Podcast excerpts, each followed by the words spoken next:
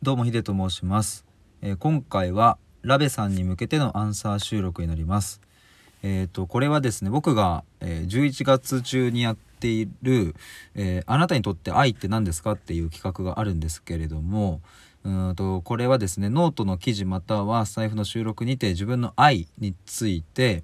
え記事にしていただいたり収録にしてもらったりしてで僕がそれを読んだり聞いたりした上で感想を出すっていうものをですねもしあの気になる方はあの概要欄にリンクを貼っておきますのでその企画の概要をちょっと覗いてみていただけると嬉しいです。えーということで本題に入ります。えー今回はラベさんの、えっと愛について、えっと僕の感想を話していきたいんですがうんとねあの収録をアップしてくださったんですけれども確か3日ぐらい前ですかねちょっとお時間経っちゃって申し訳ないんですがただですねあの逆にこの3日間で本当にたくさんコメントがついていたのを僕拝見したんですね。そのラベさんの収録にですねあのぜひこれも概要欄に貼っておくのであの飛んでいっていただきたいんですけれどもえっ、とそう皆さんが、えー、とラベさんの収録を聞いてコメントをたくさんこうね打ってそれでいろんな声が集まっていてでもねわあわかるなというかなんか今回僕もこう聞かせていただいてすごく共感することが多かったりそして共感だけじゃなくてラベさんの愛っていうのにすごくこう胸打たれたというかうんジーンとするもんがあったんですよね。だからこそああやってこう皆さんの声が集まってるんだなっていうことを思いました。でちょっとここからあの内容に入っていきたいと思うんですけれどもえー、と今回ラベさんはですねあの結論を言ってしまうと,、えー、と自分という存在自体が一番尊い愛だっていうことをおっしゃっていたんですけれどもうんとここに至るまでのうん愛の捉え方の変遷みたいなところがなんかねすごかったんですよね。なんか深いなぁと思いました。ちょっと,、えー、と冒頭の方から、えー、と内容を振り返っていきたいんですけれども今と昔ではその愛の捉え方がやっぱり全く違うそうでそこは、えーラベさんのお子さんがね過去にその生死をさまようっていううと瞬間があったそうでその時っていうの経験がすごく大きかったみたいです。でそれ以前の昔の愛っていうのはラベさんはこう一歩引いて相手の幸せを願うとかあのその場の空気感を大事にするっていうことだったみたいですね。えー、とただそれって自己犠牲愛でしかなくてその自分の本当の気持ちを押し殺して、えー、といるっていうのはもはや自分自身を痛めつけている行為なんだっていうことをおっしゃっていてわあこれむちゃくちゃわかるなーっていう風になりました。なんかね、あのー収録でもおっしゃってましたが一見そういうのってこう謙虚だしけなげだしなんだかこういい人っていうかねなんかそういう雰囲気を感じさせるわけじゃないですか。だからねあの一歩引くみたいなところがあのある種日本っぽくてというかね僕は思うのはそう美しい姿みたいな風な雰囲気もあると。でもそれは自己犠牲でしかなかったと。でこれあのラベさんの例えがとても分かりやすいなと思ったんですけれども、まあ、恋愛で言うならば、えー、と親友と同じ人を好きになってしまったとかね親友と同じ人を好きになった時に自分のそれは気持ちは隠しておいてその親友に頑張ってってその恋を応援するみたいなのってこれはねすごく自己犠牲愛のうちの一つだなそれはすごく僕も分かりますね。で他にも自分の例えばじゃあもうすでに付き合っているパートナーが他の人を好きになってしまったっていう時にえっ、とじゃあその自分が好きな相手がそっちに行った方が幸せなんだったら自分は別れたくないけども、まあ、我慢しようみたいなことでねこうじゃあ別れましょうっていうのとかまあこれも自己犠牲愛みたいないやこれわかるな僕もなんかこの話を聞いてああ過去にあんな恋愛もあったなとかなんかやっぱ思い返しますねなんか。で次に言うことがですねすごく僕としてはこうピンときたというかズバッとこうはまったという感じがあるんですが決してそれは自分が望むことではないっていうことをおっしゃっているんですね。つまりその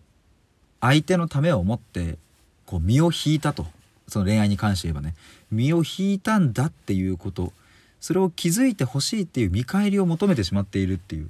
これが美徳だと思ってたし楽だったというふうにラベさんはおっしゃっていましたがこれも超わかるなっていうふうに思いました。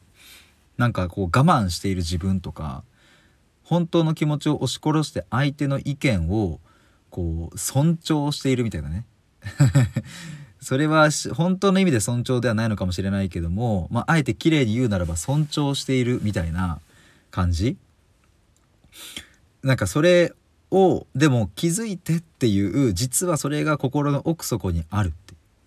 ただ見返りを求めてしまっているっていうでもこれが楽だった理由としてラベさんは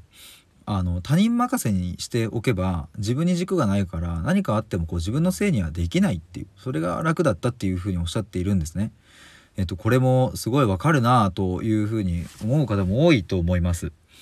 やっぱ自分に軸があった場合時にそれがこうポキッと折れてしまったりするとすごくショックだし落ち込んだりもしちゃうっていうそういう側面もあるので、えっと、自分の中に軸を持たない方が楽だっていうのはすごく分かりますね。で過去には友人とかねあのラベさんが過去にこうお付き合いしたパートナーとかからは何を考えているのかわからないとかっていうふうに言われたこともあったそうですが、まあ、どうしてそういうことを言うの？っていうふうに思っていたそうですがこれもわかる僕めっちゃわかる。僕もうん自分の本当の気持ち例えばねこうちょっとイラッとしたマイナスの気持ちとかさなんかこうしてほしいとかっていうのとかって言わないで、うん、まあ相手がそう言うならっていうふうにこう押し殺して押し殺してっていうふうにやっていた時もあったからでもそうすると僕は相手のことを考えているのだけど相手は僕が考えているそれを知らないっていうなんかなんだかここは難しいんですけどまあそんな経験も僕はあって言葉にすることの大事さっていうのをまあそうですね。何年か前にこう学んだななんていうことも思い返しました。で、えー、ラベさんはねこっからその自分のお子さんのお話をされてたんですけれどもここが本当に本当にこうなんかね胸打たれるというかわあそういうことかっていうふうに僕はなってったんですけどもお子さんがこう聖書をさまよった時にラベさんは自分の体を差し出すことで自分の命を差し出すことでこの子が助かるのであればもうそれでいいっていうのを思ったそうです。でこれって一見すると自己犠牲ですよね。自分を犠牲にして、えーと、子供を助けるっていうことなんでね。一見すると犠牲である。ただただラベさんの心の中は全く違ったと。過去のうん、自分の気持ちを押し殺して自分を痛めつけてしまっていたそれとは全く違った。私がこうしたいっていうその自分軸に変わったっていうふうにおっしゃっていて。つまりこれは自己犠牲愛でも何でもなくてシンプルな愛っていうことですねこれは。だからうんここにたどり着いた時にきっとラベさんの中でまあこれはちょっと僕の想像も入りますけれども犠牲にするっていうその言葉の意味合いがガラッと変わったのかななんていうことを思いますね。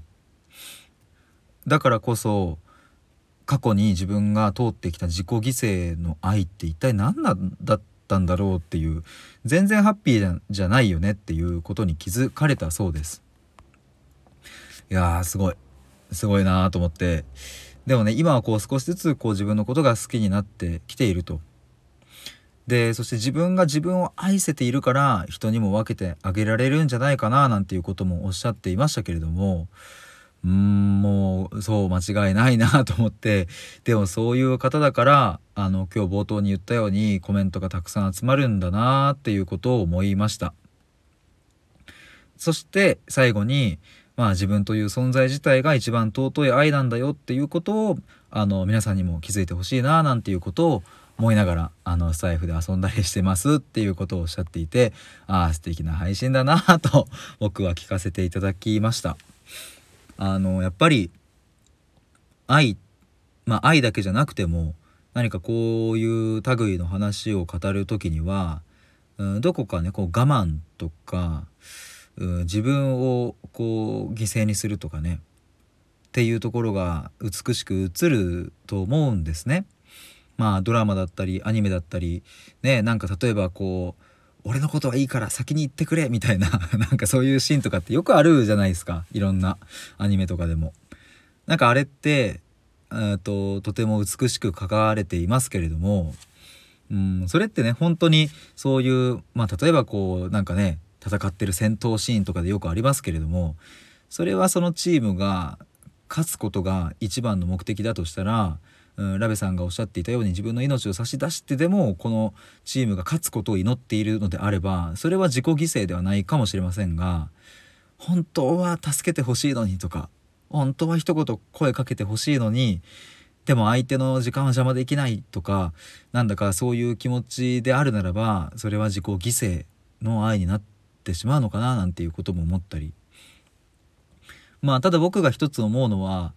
うん決してこの自己犠牲愛が別に悪いもんだとも僕は全く思わないしまあおそらくラベさんもねそうは思ってないとは思うんですけれども決して悪いものではないですよね。それも一つの愛の形だなっていうことは僕は思いますし、うん、そしてラベスさんが今このような結論にたどり着いているのってやっぱりその自己犠牲の愛っていうのをこうそこの道を歩いてきたからこそ今のラベさんの愛があるっていうふうに思うと、うん、決してその自己犠牲っていうのは否定されるものではないし、うん、自己犠牲が全部ダメだっていうそんな話でもないし、うん、ただそういう形もあってうん、いろんな種類があるっていう話なんですけど。でも結局のところ、うん、自分の存在それ自体が愛だから